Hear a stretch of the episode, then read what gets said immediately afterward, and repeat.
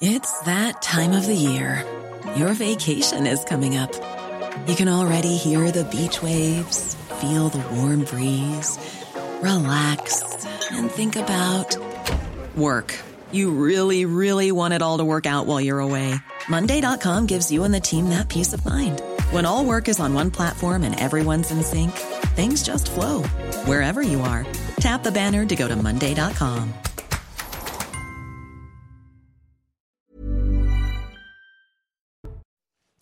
Bonjour, bienvenue sur CNews cet après-midi. 90 minutes info. Dans un instant, je vous présente le sommaire, le programme de cet après-midi, des débats avec nos invités. Ce sera juste après le flash d'Adrien Spiteri. Bonjour Adrien.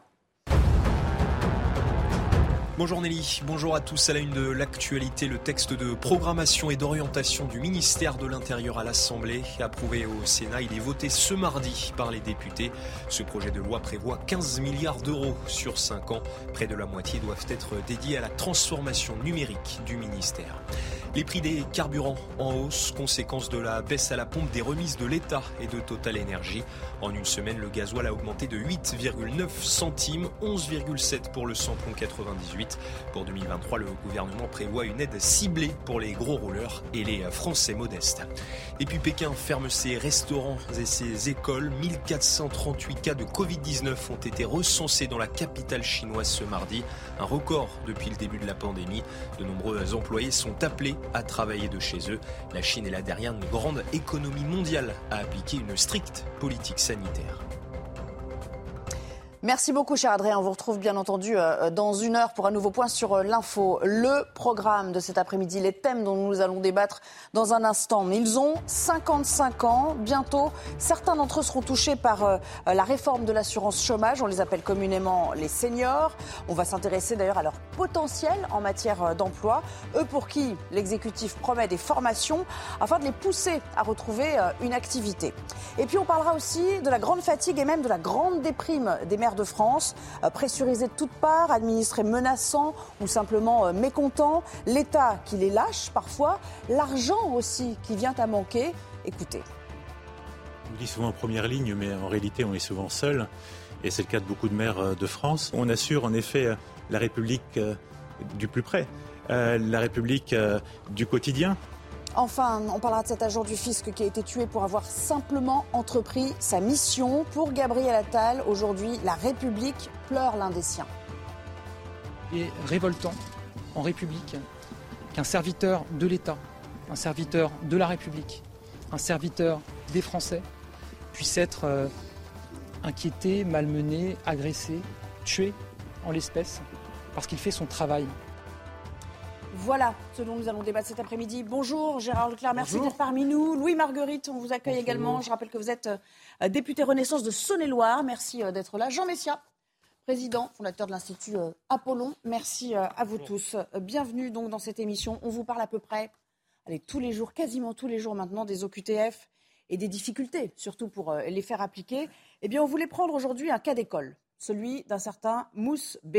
Il a été euh, expulsé finalement après moult péripéties. Un coup d'œil, un coup d'œil quand même à son euh, CV de délinquant, à son euh, parcours, juste pour vous donner une petite idée. Voilà.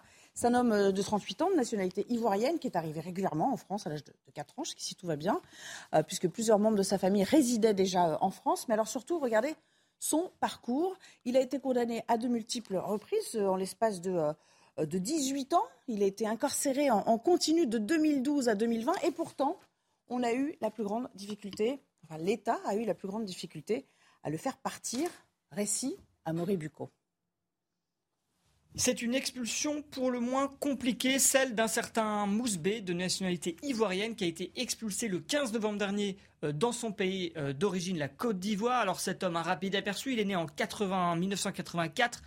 Il est arrivé en France à l'âge de 4 ans au titre du regroupement familial et il tombe très tôt dans la délinquance hein, puisqu'il est condamné à de nombreuses reprises entre 2003 et 2021. Il est d'ailleurs incarcéré de façon continue de 2012 à 2020. Et puis, euh, justement, durant son incarcération, eh bien, il se radicalise en 2018. Euh, les services de renseignement euh, l'inscrivent donc au FSPRT, le fichier des personnes radicalisées.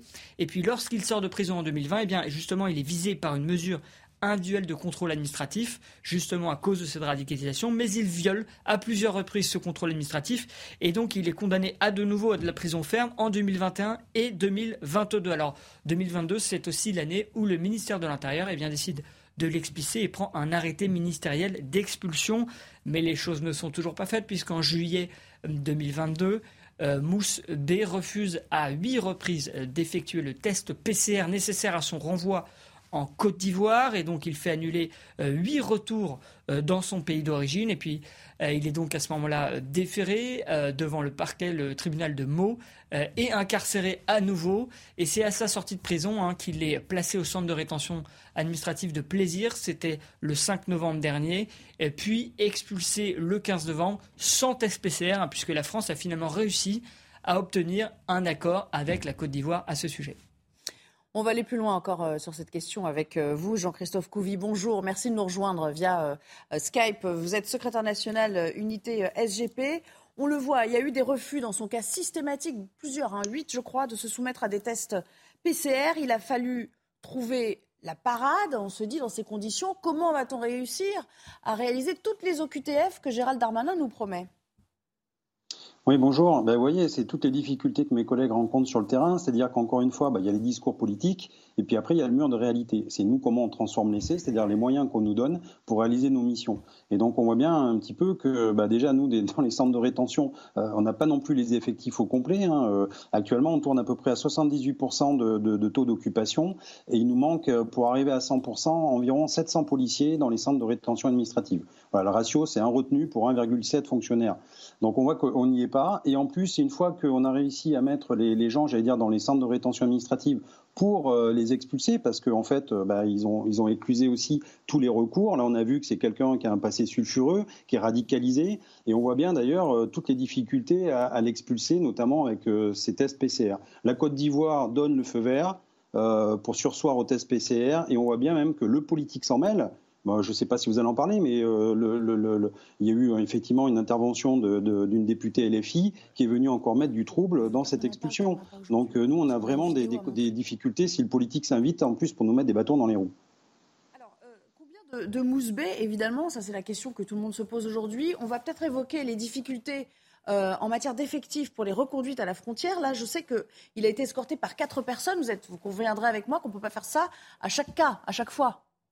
Non, en fait, on a mis quatre, quatre fonctionnaires de police parce que c'est quelqu'un voilà, qui a déjà euh, eu un passé, euh, j'allais dire, un peu, euh, un peu violent.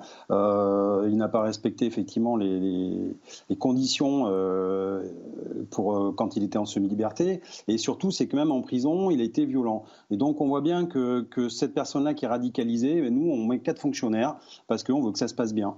Euh, et effectivement, il peut y avoir dans les avions des fois euh, bah, des, des, révoltes en fait de passagers euh, parce que les, les, personnes qu'on met dans l'avion, par exemple, appellent justement à ce que tout le monde se révolte pour les libérer en criant qu'ils sont qu'ils sont renvoyés injustement, que nous sommes des racistes, etc., etc. Moi, je l'ai vécu déjà dans des avions. Bah, je peux vous dire que quand on est dans un espace confiné, qu'il y a tout un avion avec plus de 200 personnes qui veut essayer de vous lyncher, c'est un peu compliqué quand même comme situation.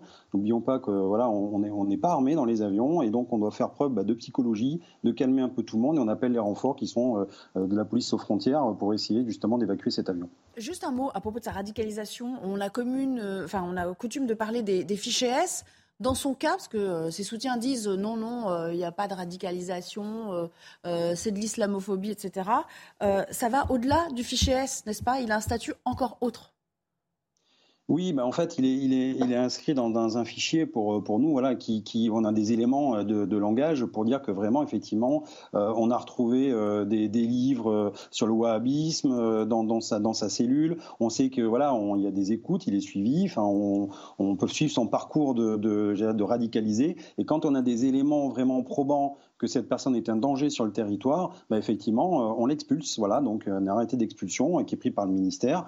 Et donc, du coup, nous, on, exécute la loi. Voilà. Donc si après on lui trouve des circonstances atténuantes, des circonstances politiques, ça c'est plus de notre sort. Euh, maintenant, il faut défendre peut-être les, bonnes personnes. Euh, voilà, nous c'est quelqu'un qui, qui, foncièrement, je ne veux pas rentrer dans le sujet, mais quand on a passé 15 ans de sa vie en prison et et qu'on a 38 ans et qu'on n'a rien fait à part de la délinquance, euh, des vols en réunion, des ports d'armes, des refus d'obtempérer, enfin, on voit bien que c'est un individu, encore une fois, qui n'a rien à faire sur le territoire français. Merci, merci beaucoup Jean-Christophe Couvi d'avoir répondu à nos, à nos questions. Nul doute que ça va beaucoup faire réagir nos invités, à commencer sans doute par Jean Messia.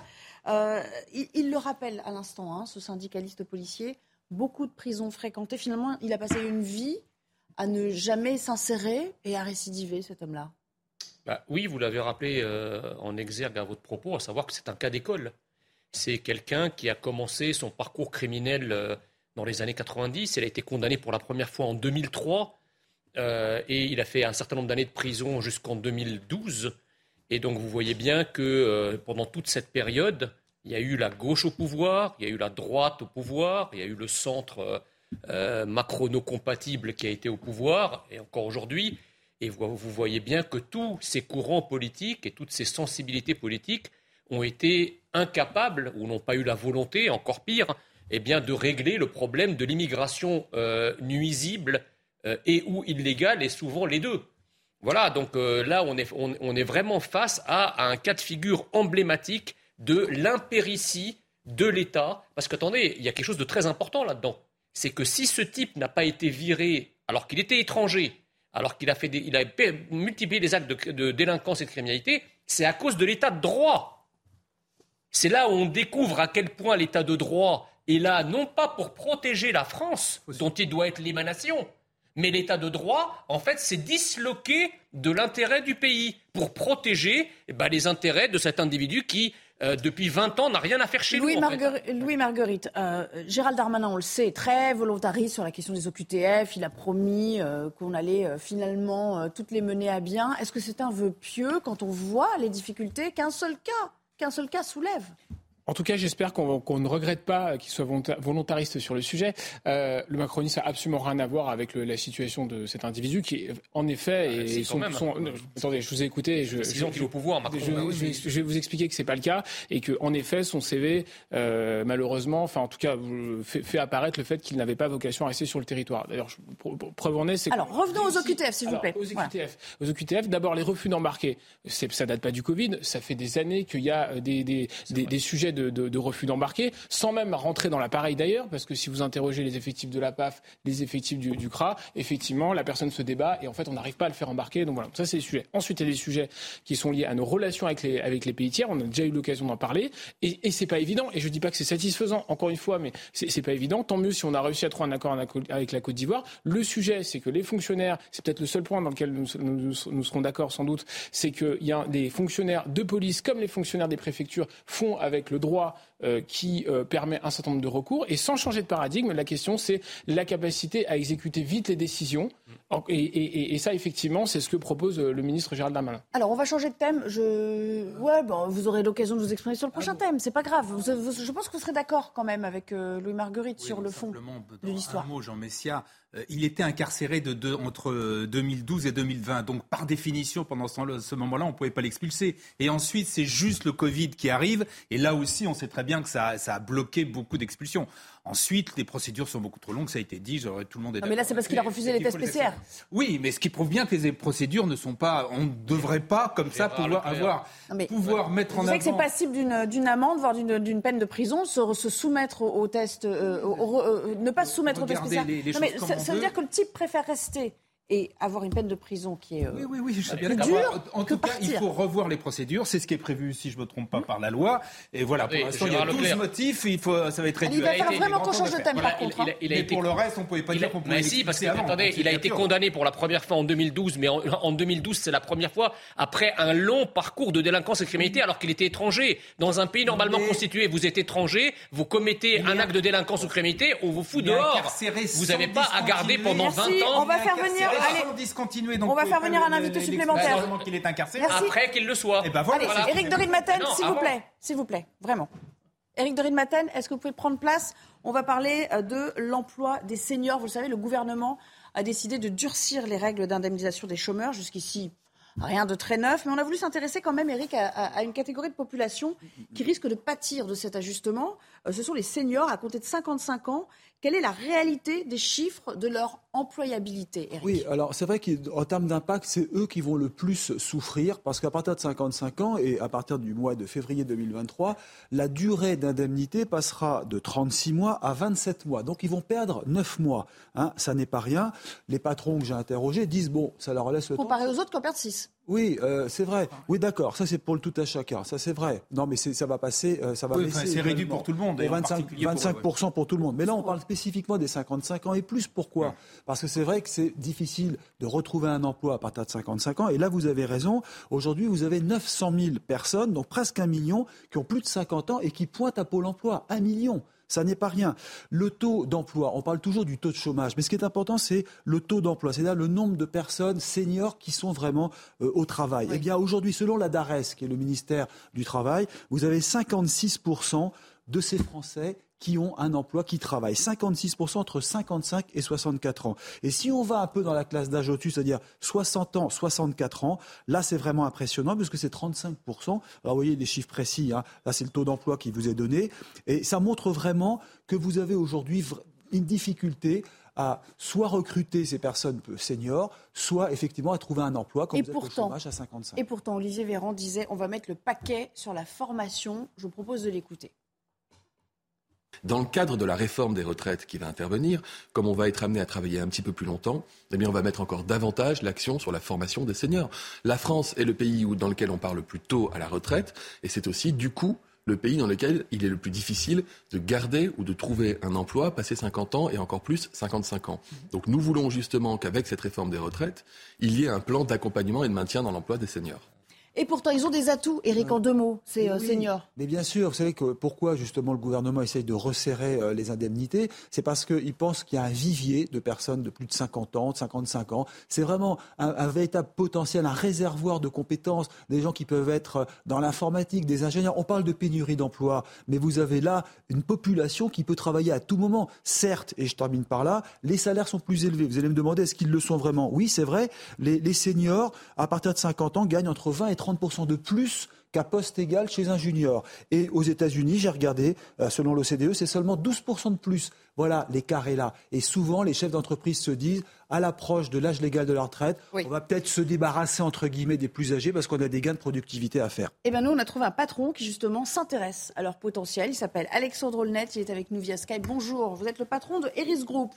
En gros, vous assurez, euh, vous êtes spécialisé dans la sécurité euh, humaine, euh, vous occupez entre autres choses de sites dits sensibles.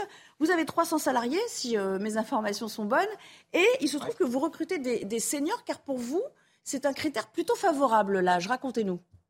Oui, tout à fait. Alors, moi, j'ai fait une petite liste avant, l'interview.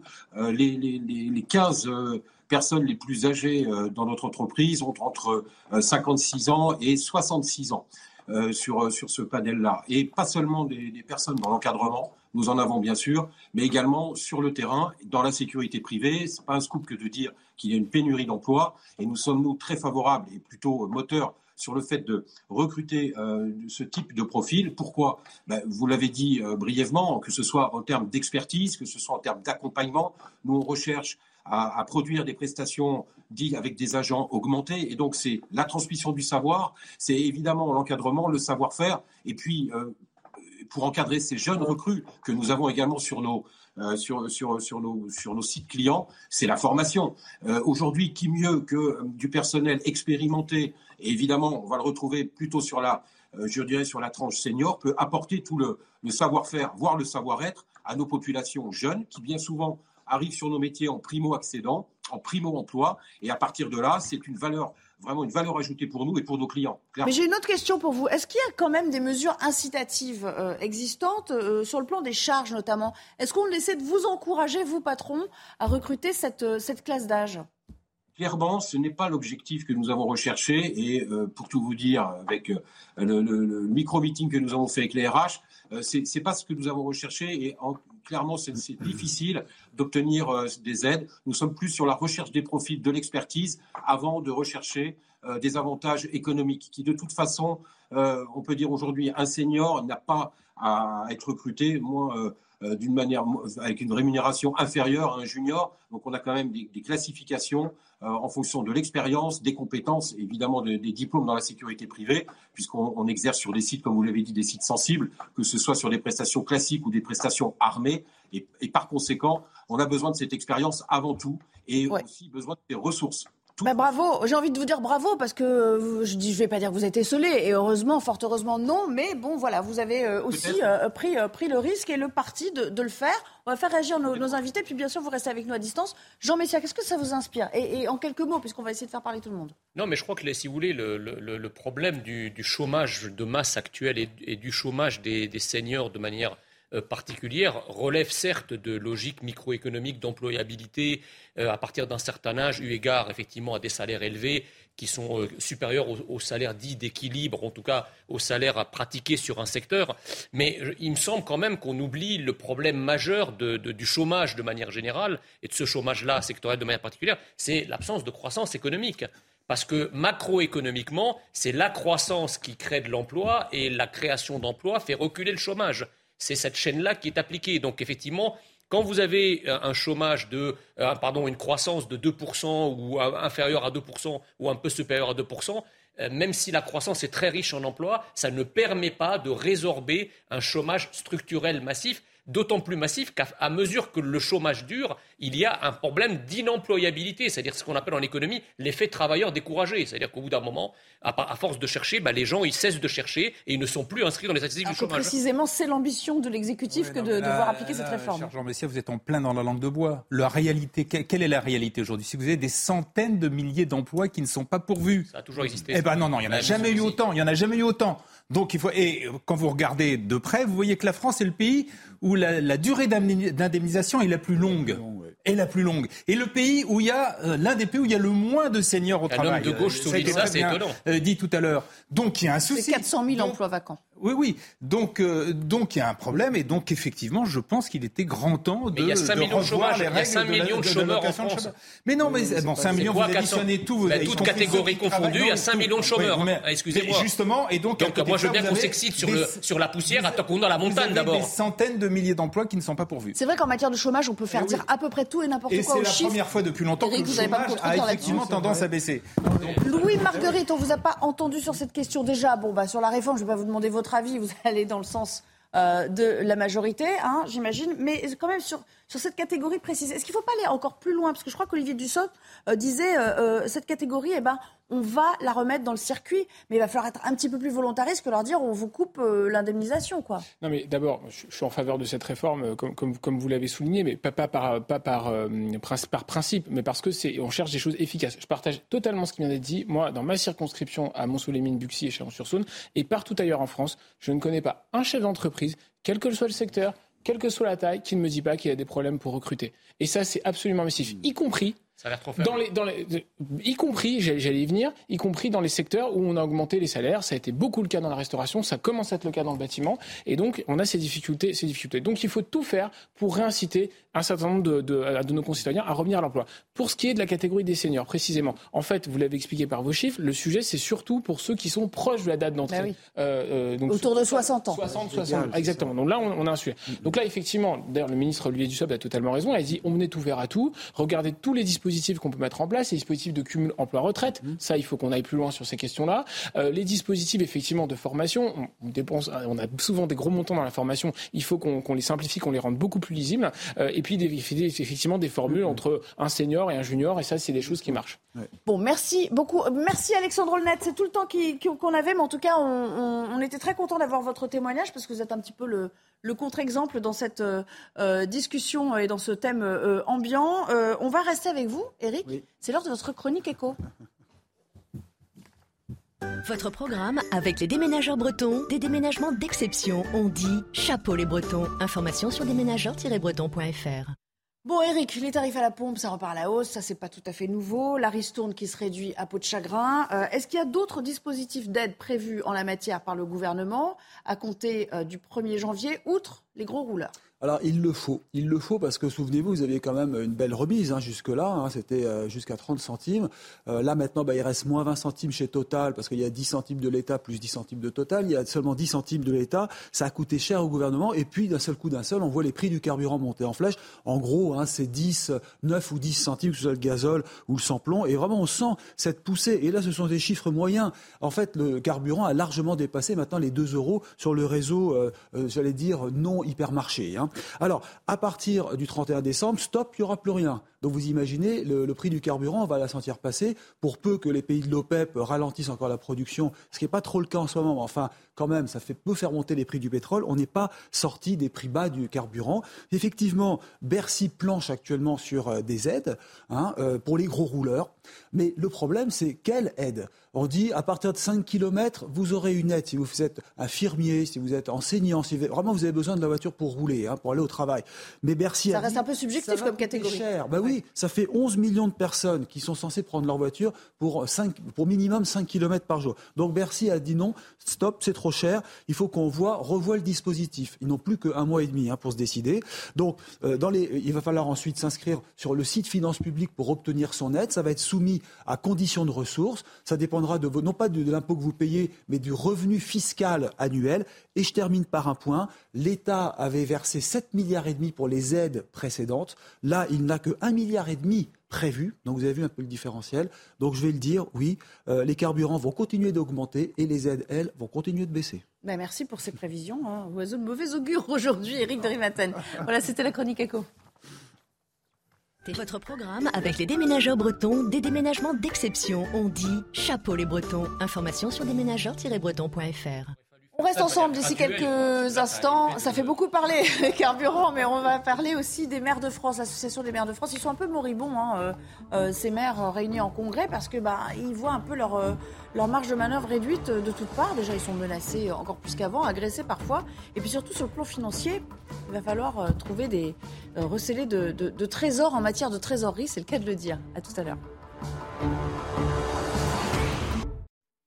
90 minutes info. Ravi de vous retrouver. Ravi de retrouver également euh, Simon Guillain, noctambule en général, que vous retrouvez tous les soirs pour euh, le journal de la nuit et qui nous fait l'amitié d'être parmi nous pour le JT de l'après-midi. Bonjour Simon. Bonjour bonjour à tous ceux qui nous rejoignent sur CNews à la une de l'actualité. Le retour des QAG à l'Assemblée nationale. Le gouvernement a été interpellé sur la gestion des migrants de l'Ocean. On va sans plus tarder aller sur place retrouver Elodie Huchard et Jean-Laurent Constantini. Elodie, Gérald Darmanin de nouveau dans le viseur des députés.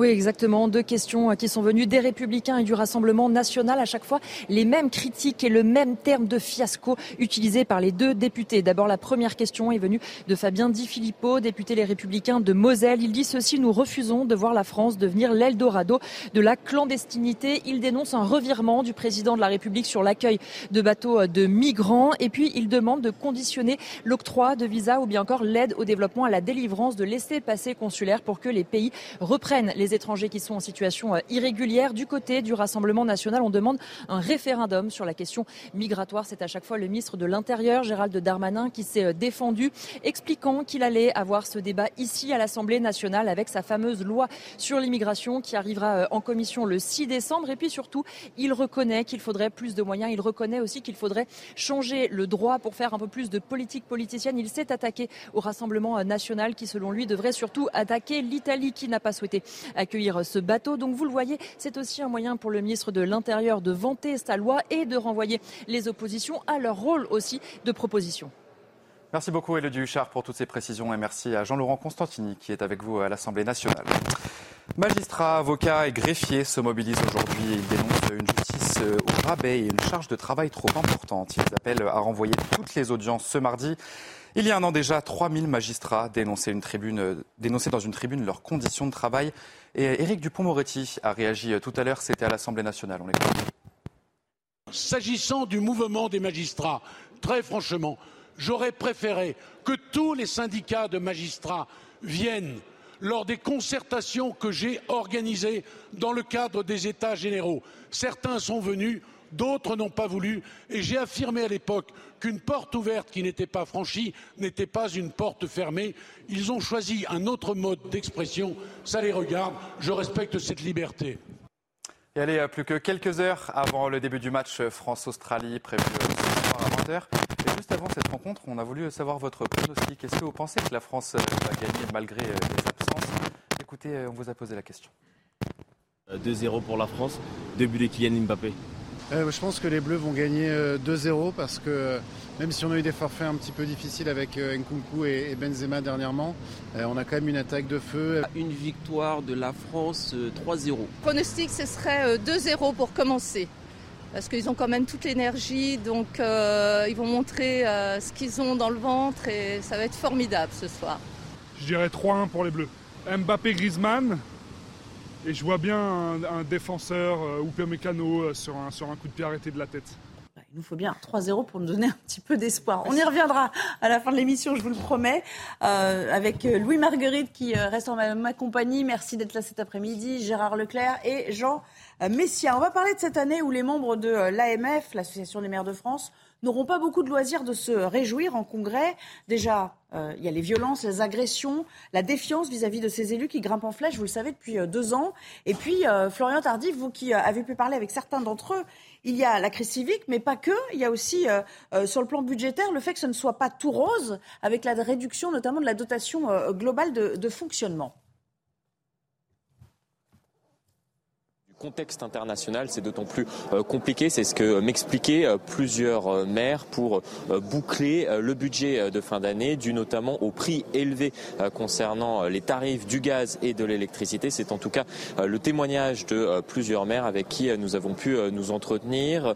Maires qui nous ont également parlé, vous y avez fait référence à l'instant, des agressions et des incivilités auxquelles ils sont confrontés pour certains quotidiennement. On rappelle que deux tiers des les maires dans notre pays sont confrontés à des euh, incivilités. Un tiers sont victimes euh, d'agressions. Il y a par exemple un maire d'une petite commune de euh, d'un peu plus de 300 habitants qui m'a expliqué euh, tout à l'heure que suite au refus euh, d'accorder un permis de construire à un exploitant agricole, ce dernier avait été jusqu'à son domicile pour le menacer. Il avait euh, porté plainte et cet individu n'avait écopé que d'une amende de 400 euros. Ce n'est pas assez dissuasif, m'a expliqué ce maire. Alors certes, il y a eu des efforts qui ont été apportés ces dernières années, notamment par le gouvernement, pour tenter de remédier à cela. Mais voilà, ici, on m'explique qu'il y a de plus en plus d'agressions, de plus en plus d'incivilité et que pour l'heure, même si il y a eu une tentative de l'État d'apporter euh, des réponses, notamment euh, sur le volet judiciaire, eh bien euh, pour ces maires avec qui nous avons pu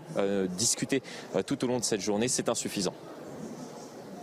Euh, tardif, on vous retrouvera bien, entendu, puisque ça dure demain et après-demain. Emmanuel Macron euh, euh, sera là, Elisabeth Borne aussi qui va venir au contact. Ça risque d'être d'ailleurs assez intéressant à suivre les échanges à ce moment-là. Louis Marguerite, je rappelle que vous êtes député Renaissance de Saône-et-Loire. Beaucoup nous disent la suppression de la taxe d'habitation, c'est la grande affaire d'Emmanuel Macron, ça a été un manque à gagner, quoi qu'on en dise, important, et que d'une certaine manière, la taxe foncière qui augmente, c'est lié aussi Beaucoup disent, euh, parmi ces édiles, euh, euh, c'est le péché originel, en fait, la fin de la taxe d'habitation. D'abord, juste pour rappeler que les, maires font un travail formidable. Moi, j'en ai 56 chez moi, donc je les réunis assez régulièrement et je serais ravi de les voir d'ailleurs ce soir au ministère de l'économie et, demain au, stand de l'Union des entreprises de proximité. la, taxe d'habitation a été compensée à l'euro près et peut-être que c'est pas forcément le ressenti des uns et des autres, mais, mais peut-être, mais, mais c'est à nous de l'expliquer que c'est vrai qu'il y a des inquiétudes, elles sont légitimes, je les entends parfaitement. Moi, j'ai fait une visioconférence avec avec l'ensemble des maires de ma circonscription pour expliquer comment euh, étaient organisés les différents dispositifs que nous avons mis en place. Je rappelle que la dotation globale de fonctionnement a été augmentée de 300, 300 euh, millions d'euros, un peu plus de 300 millions d'euros. C'est du jamais vu depuis quelques, depuis quelques années. Euh, et que par ailleurs, il y a un certain nombre de communes, pratiquement près de 30 000 sur les 35 000 que compte la France, un peu moins, peut-être 28 000, qui sont en fait protégées par le tarif réglementé de vente, donc pour ce qui est de l'électricité. donc voilà, donc il y a tout un tas de dispositifs. Et pour celles qui ne seraient pas assez bien couvertes par les dispositifs que, que Bercy a mis en place, eh bien, nous regardons au cas par cas. Donc là aussi, on est là pour faire le, pour faire le travail. Je peux comprendre que le ressenti ne soit pas forcément mm. fidèle à la réalité, mais il faut évidemment qu'on travaille avec eux. Gérard Leclerc, quand même, ces élus, pour beaucoup, euh, sont obligés, on le lit euh, enfin, jour après jour dans les, euh, les quotidiens régionaux et, et, nationaux, sont obligés de procéder à des arbitrages, ils sont obligés de renier un petit peu sur les dépenses en matière, par exemple, de, de restauration scolaire aussi. Ça devient un problème. Oui, non, c'est vrai que la gestion est plus difficile. On est dans une période de crise. Les, élus ont totalement raison, et c'est une situation qui est franchement inacceptable sur tout ce qui est, tout ce qu'on a dit sur les agressions, les, les, euh, les menaces, etc., les incivilités, c'est insupportable. Ils ont aussi, c'est indiscutable, des difficultés budgétaires liées euh, au prix de l'énergie. Vous avez le prix de l'électricité pour une, pour l'instant, pas tous, mais une bonne partie n'ont pas eu d'aide ou de compensation, et donc parfois les augmentations sont, sont très importantes. D'une façon générale, sur les, difficultés budgétaires, là, je suis moins. Euh, je pense qu'il faut avoir un discours un peu nuancé. C'est vrai qu'ils ont des difficultés. C'est vrai aussi qu'à mon avis, il y a aussi des sources d'économie au niveau des communes. Euh, c'est désagréable à dire, mais il faut le dire. L'absentéisme, le record d'absentéisme, c'est dans les communes, les employés communaux, qu'on le veuille ou non. ils n'aiment pas qu'on dise ça, mais c'est vrai. Ça va, c'est monté jusqu'à 11%. Vous avez aussi un certain nombre de dépenses qui, où à mon avis, on doit pouvoir faire des économies. Jean Messia, euh, pour la réponse notamment sur euh, le remboursement à l'euro près ou la compensation de la taxe habitation, qu'est-ce que vous lui répondez à Non, mais ça, si vous voulez, c'est une arlésienne. Ça fait très longtemps que depuis les premières lois de décentralisation de 82, l'État ne compense que très partiellement les compétences qu'il délègue. C'est-à-dire que l'État délègue des compétences aux collectivités territoriales de manière générale, dont les communes. Et donc, normalement, il devrait aussi déléguer les crédits qui sont affectés à l'exercice de ces compétences. Sauf que l'équation euh, n'est pas résolue depuis un certain nombre d'années, alors que ça s'est aggravé, bien sûr, ces dernières années en raison euh, des difficultés budgétaires de l'État lui-même. Euh, mais voilà, donc déjà, les communes étaient déjà en difficulté et évidemment, la crise de l'énergie n'a pas singulièrement arrangé les choses. Ça, c'est pour le, le volet budgétaire. Et donc, la deuxième chose, c'est que les maires sont les fantassins d'une République qui est assaillie par l'ensauvagement et que la justice ne, ne, veut pas, euh, ne, veut pas, traiter ou ne traite pas euh, à sa juste mesure. Euh, voilà, donc on revient sur les problèmes de moyens de la justice, etc. Mais je, trouve quand même que la justice, qui a, qui le temps de convoquer quelqu'un pour un tweet, par exemple comme moi, ou un, procureur de la générale est, mobilisé pendant une journée, je trouve que les moyens, ils existent. Donc c'est une question de volonté. Allez, je vous propose de nous interrompre quelques minutes parce que on va suivre d'ici quelques instants la conférence de presse du procureur de la République d'Arras concernant, vous savez, ce contrôleur fiscal qui a été euh, euh, tué par euh, un brocanteur. il était venu faire son travail, tout simplement, et il a été séquestré puis tué. Terrible affaire, un drame qui suscite une vive émotion, d'autant que ce n'est pas la première fois, évidemment, on en parlait tout à l'heure, qu'un agent de l'État est ainsi pris pour cible. À tout à l'heure. De retour dans 90 minutes info, notre troisième partie d'émission, on va s'intéresser à, cette, euh, ce rétropédalage, d'une certaine manière, de Marine Le Pen sur l'IVG, puisqu'après avoir refusé l'inscription de l'interruption volontaire de grossesse dans la Constitution, eh bien, la chef de file du euh, Rassemblement national à, l'Assemblée nationale a déposé un, un amendement. On va s'intéresser donc aux coulisses de ce changement subi avec Gauthier Lebray. Oui, Marine Le Pen a déposé un amendement hier qui propose d'inscrire dans la Constitution la loi Veil sur l'avortement. C'est un vrai changement de cap, une volte-face politique, puisqu'il y a à peine une semaine, dans les colonnes du JDD, Marine Le Pen se prononçait contre l'inscription de l'IVG dans la Constitution, expliquant qu'il ne fallait pas importer les débats américains en France. Alors il faut dire que Marine Le Pen est plutôt mal à l'aise sur cette question et elle est obligée euh, d'y répondre puisque jeudi, la France insoumise va faire une proposition de loi pour constitutionnaliser justement l'avortement lors de leur journée euh, de niche parlementaire où ils peuvent faire plusieurs propositions de loi, les députés insoumis. Il y aura par exemple la corrida et donc l'inscription de l'IVG dans la Constitution. Sauf que Marine Le Pen décide donc de changer euh, de cap. Alors pourquoi? Eh bien, la raison officielle invoquée par la présidente du groupe RN à l'Assemblée, c'est de dire que les députés insoumis ne fixent pas un délai dans leur proposition euh, de loi. Le délai légal aujourd'hui, il est à 14 semaines. D'ailleurs, il était à 12 semaines. Il a été prolongé donc de deux semaines. Marine Le Pen était contre à l'époque et aujourd'hui, elle propose donc d'inscrire l'IVG dans la Constitution avec ce délai de 14 semaines. Mais la raison officieuse que n'assume pas Marine Le Pen est évidemment euh, beaucoup plus politique. Elle n'a pas envie d'être taxée euh, eh bien d'être mal à l'aise, d'être, d'avoir des ambiguïtés sur euh, l'avortement, des euh, reproches qu'on lui a déjà fait, notamment en 2012 quand elle parlait d'avortement de confort, quand elle disait qu'il fallait dérembourser l'avortement s'il y avait des problèmes budgétaires. Et puis il y a plusieurs députés RN qui ont dit que l'avortement était un génocide. D'ailleurs, on ne sait pas si ces députés RN vont voter l'amendement déposé par Marine Le Pen elle-même, qui propose donc d'inscrire l'IVG dans la Constitution. C'est un vrai changement de cap du Rassemblement national ne manquera pas euh, d'être euh, commenté. Et donc, ce projet de loi sera débattu à l'Assemblée jeudi. Projet de loi, je vous le disais, des Insoumis. Alors, philosophiquement, elle l'explique dans un communiqué de presse, Marine Le Pen, ce n'est pas un encouragement. Elle, euh, dit que c'est pour se prémunir, parce que pour elle, eh ben, c'est la porte ouverte à tout, comme le disait Gauthier. D'ailleurs, Elodie Huchard, qui était à l'Assemblée, a rencontré Mathilde Panot, députée LFI. voilà la réponse qu'elle avait à cet amendement de Marine Le Pen.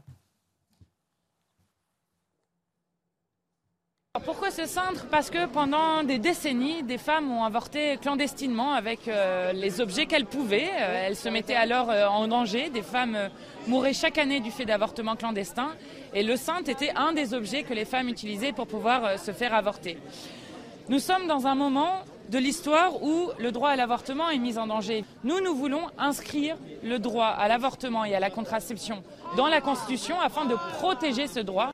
Jean Messia, euh, je vous entends dire n'importe quoi en réaction à Mathilde Panot. Vous êtes d'accord avec Marine Le Pen qui dit attention, euh, il faut euh, protéger ça pour ne pas aller jusqu'au terme de la grossesse? Ben, Moi j'ai une question à poser. Qui aujourd'hui en France s'oppose à l'IVG Officiellement, officiellement personne. officieusement, il y a quand même des associations qui militent. qui, vous m'avez compris. Quelle organisation politique pas la majorité. Personne, bien Aucun parti politique, à part peut-être des petits groupuscules extrémistes qui, eux, s'opposent à cela, euh, effectivement, oui. Mais les grands partis politiques qui gouvernent, qui sont représentés à l'Assemblée nationale aujourd'hui, aucun, je dis bien aucun, ne remet en cause l'IVG. Donc pour vous, c'est inutile de l'inscrire dans la Constitution. je ne comprends pas si vous voulez qu'il faille ouvrir un débat, pour le coup, sur quelque chose qui fait à peu près consensus. Donc après, on peut discuter de savoir si c'est 10 semaines, 11 semaines, 12 semaines, 14 semaines, oui. Mais sur le principe de l'IVG, on n'en est pas au, au, cas américain où le principe même serait menacé. Je crois. Alors, moi, je veux bien, si vous voulez, que on, inscrive tout dans la Constitution, mais dans ce cas-là, ceux qui appellent à inscrire l'IVG dans la Constitution, j'espère qu'ils seront aussi allants le jour où il va falloir inscrire dans la Constitution euh, eh bien, des principes pour arrêter euh, l'invasion et la colonisation de la France par le continent africain. mais, mais, si vous voulez, à ce, stade, à, ce, à, ce, à ce stade, je ne vois pas, je crois qu'il y a d'autres sujets sur lesquels, effectivement, le consensus n'est pas fait et, qui méritent, pour le coup, qu'on ouvre un Gérard Leclerc, ce qui est intéressant aussi politiquement, et vous allez peut-être nous expliquer, stratégiquement parlant, c'est qu'elle le dépose en son nom. C'est-à-dire que voilà, elle, il y a Marine Le, Pen distincte du groupe RN. Le groupe RN, comme ça a été dit par Gauthier Lebret tout à l'heure, est divisé sur cette question. Vous avez une partie du Rassemblement national qui est sur des positions euh, très très très conservatrices, pour ne pas dire intégristes, quoi, vis-à-vis de qui sont clairement contre l'avortement.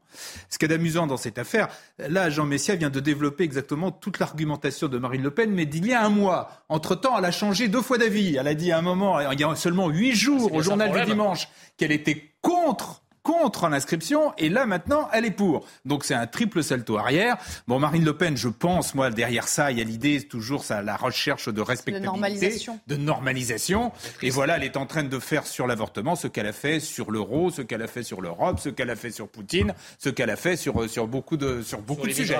Un mot de commentaire, euh, euh, vous qui êtes euh, dans l'hémicycle. Vous, vous comprenez euh, cette volte-face? D'abord, je suis assez choqué que vous arriviez à euh, lier euh, les, cette, cette, question évidemment sensible et importante de l'IVG avec les problématiques d'immigration. Enfin, vous êtes, ah le, bah, seul, vous êtes le seul à faire ça, mais ah je, non, non, non, je assez choquant. Seul, non, non mais enfin, en tout cas, je, je réagissais, je vous ai écouté, je suis assez, la, assez la, la, Constitution est faite pour, la Constitution est faite pour protéger l'identité d'un pays, monsieur. Pour, pour, Elle est pas, c'est pas. Un de non, non, mais attendez, c'est pas la foire du trône, la Constitution, où on inscrit tout et n'importe quoi. Je vous ai dit, je vous ai expliqué que cette comparaison, en tout cas, ce lien était assez jouant. Deuxième élément, je suis assez peu perméable euh, aux, euh, aux, manœuvres un peu politiciennes du Rassemblement national. Objectivement, ça, ça les regarde après tout. Et, euh, et on voit bien en effet qu'ils sont mal à l'aise sur cette question. Et c'est un peu ce que, ce que vous avez. Ensuite, troisième élément, il s'agit effectivement d'un droit qui est important, qui a été acquis de, de longues luttes.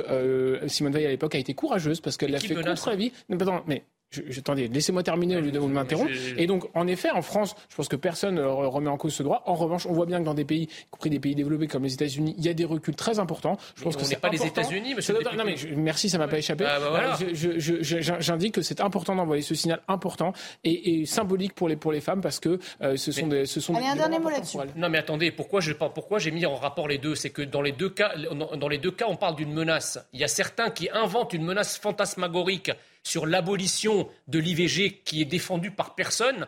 Effectivement, au, sein du Rassemblement national, on peut trouver quelques personnes qui le font, mais ce n'est pas la ligne du Rassemblement national. En revanche, la véritable menace qui est perceptible, qui est une menace identitaire, qui est une menace migratoire, qui est une menace sécuritaire, voilà qui mériterait de figurer dans la Constitution. Voilà, c'est ça, la différence. Non, mais ça n'a aucun, aucun rapport. Mais il y a une menace qui est effective, l'autre menace qui est fantasmatique. Non, eh ben, ça n'a aucun rapport. Je suis absolument pas Allez, on va finir avec euh, cette affaire. Et d'ailleurs, euh, regardez cette image. C'est euh, la conférence de presse du procureur de, de la République d'Arras, dans le Pas-de-Calais, qui se prépare. On va peut-être vous montrer l'image en direct. Dans un instant, on en saura peut-être peut-être plus sur les investigations qui ont été menées par les gendarmes après le meurtre d'un agent du fisc à l'occasion d'un contrôle fiscal chez un brocanteur. Ça a très très mal tourné. ce même brocanteur qui ensuite s'est donné la mort. ça a suscité beaucoup d'émotions dans cette petite localité proche d'Arras. Maxime Lavandier, Sandra Chiombo pour le commentaire. Ce village de 250 habitants est encore sous le choc après la séquestration et le meurtre d'un agent du fisc hier. Le suspect, un brocanteur installé dans la commune, un homme, a priori sans histoire, selon Paulette, une habitante de Bulcourt. Oui, ça m'a fait peur. Je savais qu'il y avait quelque chose de sérieux. Hein. Mais enfin, on était loin de penser à ça. On ne le connaît pas plus que ça, bien sûr. On ne le fréquente pas. Sous le choc, le maire de Bulcourt, Éric Bianchin, peine à expliquer le geste de ce brocanteur, pourtant intégré dans la vie locale. On ne sait pas quoi faire, on ne sait pas surtout expliquer son geste. Après, c'était euh, une personne qui était connue dans le village, qui était serviable, qui, euh, qui a travaillé aussi pour euh, le comité des fêtes. Hein. On va réunir le, conseil municipal, voir ce qu'on peut faire, comment expliquer aussi aux gens. Ce matin, c'est vrai qu'il y avait des, des, enfants qui étaient à l'arrêt de bus et qui me posaient la question et savoir répondre, c'est pas c'est pas évident pour des enfants. Après avoir rendu hommage à l'agent du fisc hier au Sénat, Gabriel Attal s'est déplacé à Arras ce mardi. Le ministre délégué au compte public a pu s'entretenir avec ses collègues qui ont décrit l'agent comme un chef d'équipe. Tous ces collègues que j'ai pu euh, rencontrer décrivent euh, unanimement comme une figure euh, rassurante, solidaire, un vrai chef d'équipe toujours aux côtés de ses collègues. Aujourd'hui, la République pleure l'un des siens. Ce mercredi, un hommage sera rendu à la victime dans l'ensemble des services fiscaux. Louis Marguerite, ce qui est terrible au fond, c'est que euh, avec ces affaires qu'on raconte, nous, on a l'habitude, on raconte ça semaine après semaine, il n'y a plus aucun agent de l'État qui ne soit épargné aujourd'hui par ces agressions. Et là, c'est un cas encore plus dramatique parce que il est allé au bout de son entreprise, ce brocanteur, mais enfin, c'est quand même assez récurrent. Euh, Heureusement, ce, type de cas et ce type d'événements sont, euh, sont, sont, très isolés, on l'espère. Évidemment, moi, je suis très, j'étais très ému d'apprendre, d'apprendre ce drame. Euh, je connaissais pas l'agent en question, mais je connais bien la direction générale des finances publiques pour euh, avoir travaillé à Bercy pendant 15 ans. Je connais bien Jérôme Fournel, son directeur général, à qui j'ai transmis évidemment toutes mes amitiés et mon soutien. C'est évidemment un drame, ça déchire des familles. Je crois qu'on se remet pas de la mort d'un proche, surtout dans ces conditions-là, qui avait sans doute la vie devant lui et sans doute l'action de l'État chevillée au corps. Et donc c'est surtout à eux que je veux penser aujourd'hui et viendra le temps ensuite, ensuite des, leçons et des conclusions qu'il faut en tirer. Mais ce moment ce recueillement et surtout une, sincère pensée pour, pour lui, pour ses proches et pour ses collègues. Je pense aussi également à sa collègue qui a été séquestrée, violentée. Traumatisée euh, Traumatisée, évidemment. Je suis, enfin, ça va être difficile de se remettre d'un tel événement. Donc évidemment, en émotion et en pensée avec toutes les équipes. C'est compliqué, euh, Jean Messia, euh, d'assurer une mission de service public. Alors, bon, les contrôleurs fiscaux, généralement, ils n'ont pas très bonne presse, mais enfin, ça, Jusqu'ici, on n'en était jamais arrivé à ce stade quand même. Non, mais vous savez, euh, l'État, c'est une organisation qui a ses avant-postes. Et euh, effectivement, quand euh, vous êtes aux avant-postes en tant que représentant de l'État, que vous soyez un policier ou un gendarme sur le terrain, que vous soyez un inspecteur du travail, que vous soyez un contrôleur du fisc, vous êtes au contact finalement de la société, vous êtes les avant-postes de l'État au contact de la société. Or, la société actuelle, ça n'a échappé à personne, est une société ensauvagée, est une société où la colère gronde et où les agents de l'État, on parlait tout à l'heure des violences euh, vis-à-vis des élus et des maires, et où effectivement les agents de l'État de manière générale, les élus aussi de terrain euh, de manière particulière, sont un peu les, souffres-douleurs finalement de la douleur qu'éprouvent les Français. Alors évidemment, ça ne justifie pas de tels actes, mais je pense que, euh, si vous voulez, ce qui est dramatique dans cette affaire, c'est que le fonctionnaire en question venait effectuer son travail, il n'avait rien demandé, euh, et, que la personne qui était contrôlée le tue. On est quand même dans un degré de sauvagerie et de barbarie euh, qui frôle presque le désespoir d'une certaine façon. Je ne connais pas le, pédigré de, ce, meurtrier. Je ne connais pas ce qu'il a fait, ce qu'il cache, etc. Mais euh, voilà, euh, on, est quand même face à un drame, une vraie fatalité d'une certaine façon. On est 67 millions d'habitants. Euh, voilà, la société a ses souffrances, a ses fractures. il faut que l'État soit mieux armé pour les traiter. Il faut que l'État se protège ses agents, pas seulement ses forces de l'ordre, mais également tous ceux qui sont sur le terrain. Euh, voilà, il faut une vraie réflexion pour savoir comment exercer les missions de service public quand on est sur, le, sur un terrain qui est de plus en plus malheureusement glissant. Gérard ce qui est intéressant, c'est qu'il dit le mot fatalité, Jean Messia. Euh, on a l'impression qu'il n'y a pas de remède en fait. Justement, je ne suis pas du tout, du tout d'accord avec pour employer des termes comme fatalité ou comme désespoir. C'est un crime épouvantable. En plus, il faut voir qu'il a non seulement poignardé, ce qui est quand même un mode. Ce que j'ai dit. C'est effrayant. Et en plus, il avait quand même ligoté sur une chaise la, la collègue de donc c'est pas un seul geste de comme ça de colère. De, c'est, Il y a une mise en scène, quoi. De... Oui, oui, c'est quelque chose qui est épouvantable. Bon, je, je crains que ce ne soit. Comment, comment on lutte? Parce que là, pour le bah, coup, on peut pas, on peut pas, pour d'autres attaques au couteau. On peut pas mettre euh, Gérard Leclerc, on peut pas mettre une équipe de, de, de d'agents euh, de police euh, à leur côté. Là, ils sont partis à deux, peut-être aussi pour se prémunir en cas d'agression. Et malgré ce, ils ont été séquestrés. C'est pas non plus, il ne faut pas dire que c'est la première fois qu'il y a un agent du fisc ou des impôts qui est agressé. Quand même. Malheureusement, il y en a déjà eu dans le passé. mais ça n'empêche que c'est insupportable. Comme vous dites, on peut, ne peut pas accompagner chaque fois qu'un agent se déplace, on ne peut pas l'accompagner de deux policiers.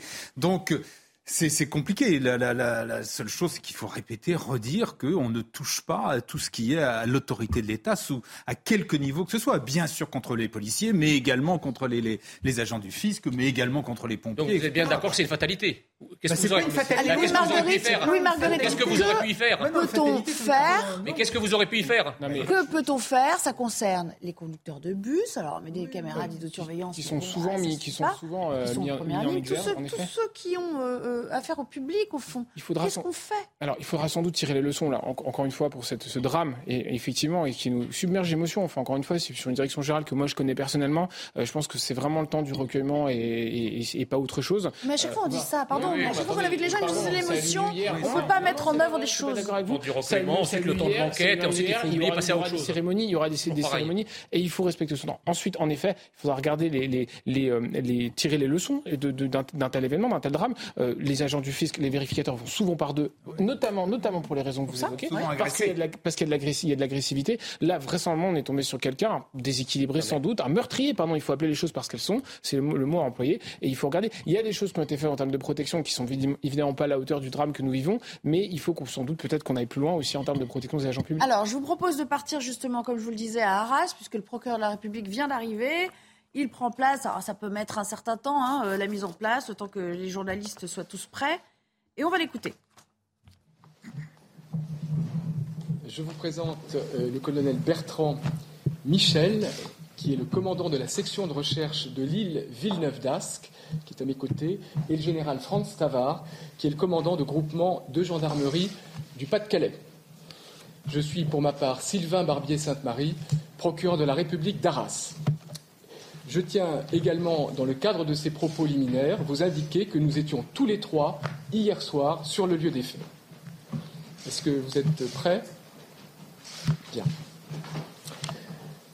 Vous me permettrez tout d'abord, bien entendu, d'avoir une pensée émue pour les victimes et pour leurs familles, puisque, comme vous le savez, hier, un inspecteur principal des finances publiques, chef de la brigade de vérification d'Arras, et sa collègue, inspectrice des finances publiques, avaient rendez-vous à 14 heures au domicile du mis en cause, situé dans une commune du Pas-de-Calais, à Bulcourt. Ce rendez-vous était pris dans le cadre d'un dernier examen de la situation fiscale de son entreprise spécialisée dans la brocante. L'intervention avait pour but d'effectuer une vérification de la comptabilité de l'entreprise et cette démarche était engagée depuis plusieurs mois et plus particulièrement depuis mai 2022. Dans le cadre de ce contrôle, le mis en cause appelle vers 16 heures son ex-compagne et lui demande de venir sur place. Arrivée sur place, celle-ci voit depuis l'extérieur de la maison l'inspectrice des finances ligotée sur une chaise.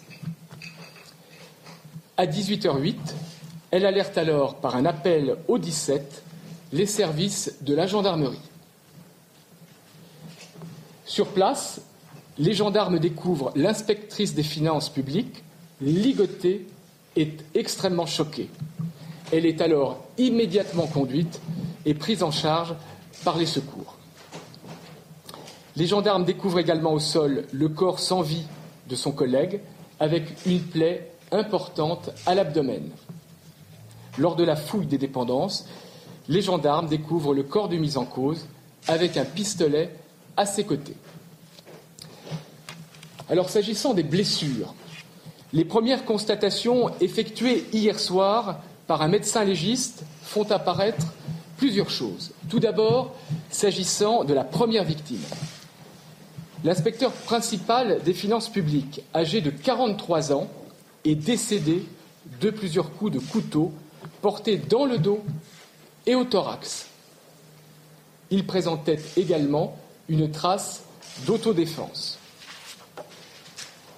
La seconde victime, survivante, inspectrice des finances publiques, est âgée de 39 ans. Elle n'a pas été blessée physiquement, mais cependant, elle est fortement choquée psychologiquement. Enfin, s'agissant du mis en cause, il semble qu'il se soit donné la mort d'un coup de pistolet de type Luger, tiré à bout touchant au niveau de la poitrine. J'ai donc saisi hier soir, à la suite de ces faits, la section de recherche de la gendarmerie de l'île Villeneuve d'Ascq, dirigée par le colonel Michel, avec en appui la brigade de recherche d'Arras, placée sous l'autorité du général Tavard.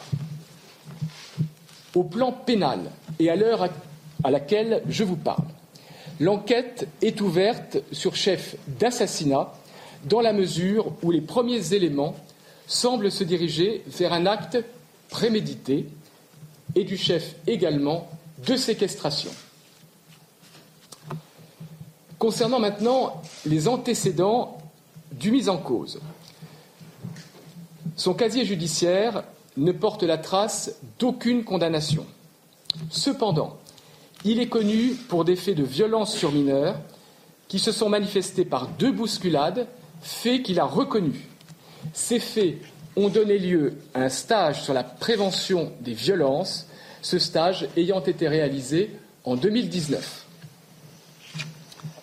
Pour terminer, je vous donne quelques éléments sur la perspective de l'enquête.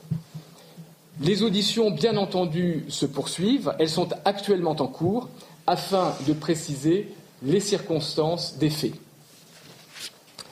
Les autopsies de la victime et du mis en cause seront également pratiquées cette semaine afin de préciser les premières constatations médicales du médecin légiste qui s'est rendu hier soir sur place et dont je vous ai livré les constatations.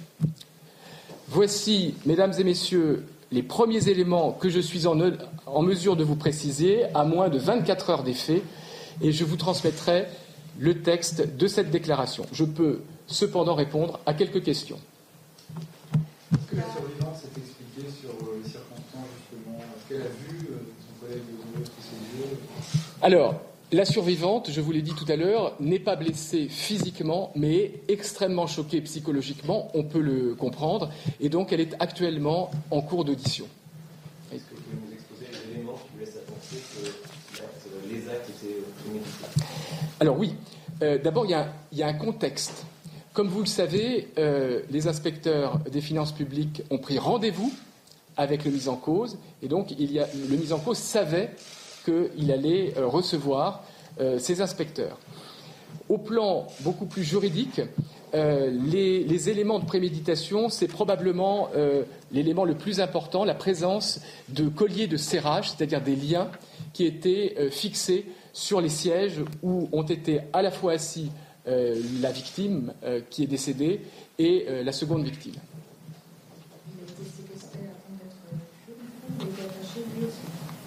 Il a, été également euh, attaché.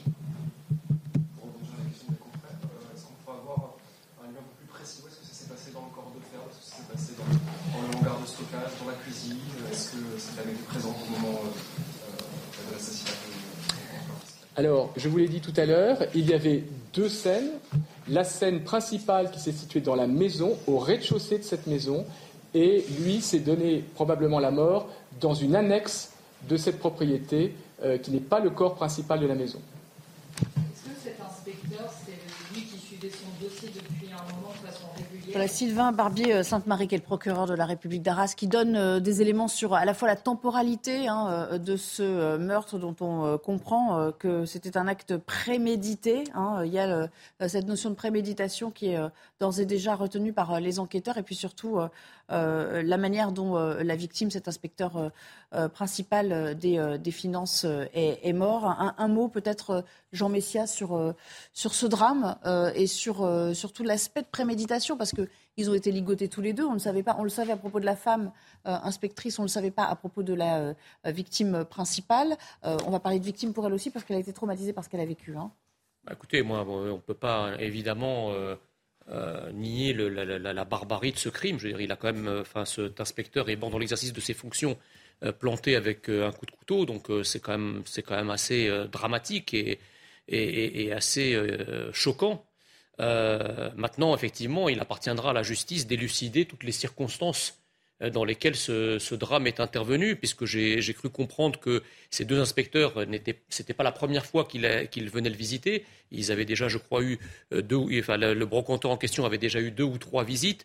Je ne sais pas ce qui s'est dit. Est-ce qu'on lui a parlé d'un redre- redressement fiscal Enfin, il Ça a faudrait. peut-être lieu sur fond de détresse financière. Voilà, je, je pense, je pense qu'il y a quelque chose de cela. Alors moi, je, j'ai- encore une fois, je n'ai pas les éléments du dossier, mais en tout cas, le, le profil, si vous voulez, de ce brocanteur, euh, c'est pas Mesrine, quoi. Il a rien d'un, d'un grand malfrat. euh, alors on, on parle effectivement d'une bousculade sur mineur, d'un stage. C'est pas avec ces éléments-là euh, qui permettent, en tout cas à ce stade, d'expliquer son geste. Donc euh, il va falloir que la justice établisse les conditions dans lesquelles euh, cas, ce crime a été commis. Euh, Gérard, c'est vrai que pour l'instant, on, on en sait très peu sur le, le mobile. On n'a pas de mobile. Il ne s'est pas aventuré à, à- à donner euh, ce genre d'informations, euh, le procureur. Non, donc effectivement, il faut attendre de voir, d'en savoir encore un peu plus. Mais ce qui est quand même inquiétant, c'est qu'il y a véritablement, c'est ce que vous avez dit, ça a été prémédité. Ça, c'est encore plus grave. C'est Ouais. pas simplement un coup de colère, comme ça, un coup de colère euh, de folie criminelle.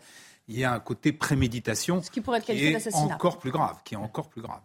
Un petit mot, juste en guise Oui, simplement juste, c'est le temps du, du deuil et de l'émotion, et je pense qu'il faut respecter ce temps-là à nouveau, c'est important, et si je, je le répète, et pour ce qui est effectivement de qualification pénale, ce serait la plus haute qualification d'ailleurs en Ah termes oui. d'atteinte à la vie humaine, en effet, avec la préméditation, donc c'est un assassinat, et euh, il faut le retenir dans l'exercice de ses fonctions, et je veux à nouveau à saluer effectivement les agents euh, publics qui prennent du coup des risques sur leur vie, euh, en l'occurrence. Mais Vous savez, vous, le problème, c'est qu'on a- bien sûr qu'il y a le temps du recueillement, mais du coup, euh, par exemple, des affaires comme Lola, on vous a pas entendu parce qu'il y avait le temps du recueillement, ensuite il y avait le, le temps de la justice, et une fois que 15 jours sont passés, on dit, on dit, on dit, c'est, on dit c'est passé. Donc, euh, oui, oui, non, mais d'accord, mais enfin c'est toujours comme ça. C'est la manière, c'est votre manière à vous Je comprends même d'évacuer pas que vous tout débat sur la réagir. société. Je comprends même pas que vous chaque fois qu'il y a une violence, il y a le temps du recueillement, le temps de la justice, Eh le ben, temps de quand c'était l'enquête, hier, en et puis ensuite c'est plus dans l'actu, on n'en parle plus. Allez, merci. Malheureusement, on va, on va pas effectivement euh, refaire cette enquête qui ne fait que débuter euh, maintenant.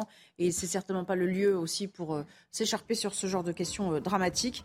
Euh, dans un instant, euh, vous retrouverez Laurence Ferrari et ses invités. Le début de Punchline. Laurence qui reçoit d'ailleurs ce soir le général Pierre de Villiers. Et puis bien sûr, je vous invite, si vous nous avez rejoints en, cours de route, à, nous retrouver pour l'émission dans son intégralité, le replay sur cnews.fr. Excellente soirée. Retrouvez tous nos programmes et plus sur cnews.fr.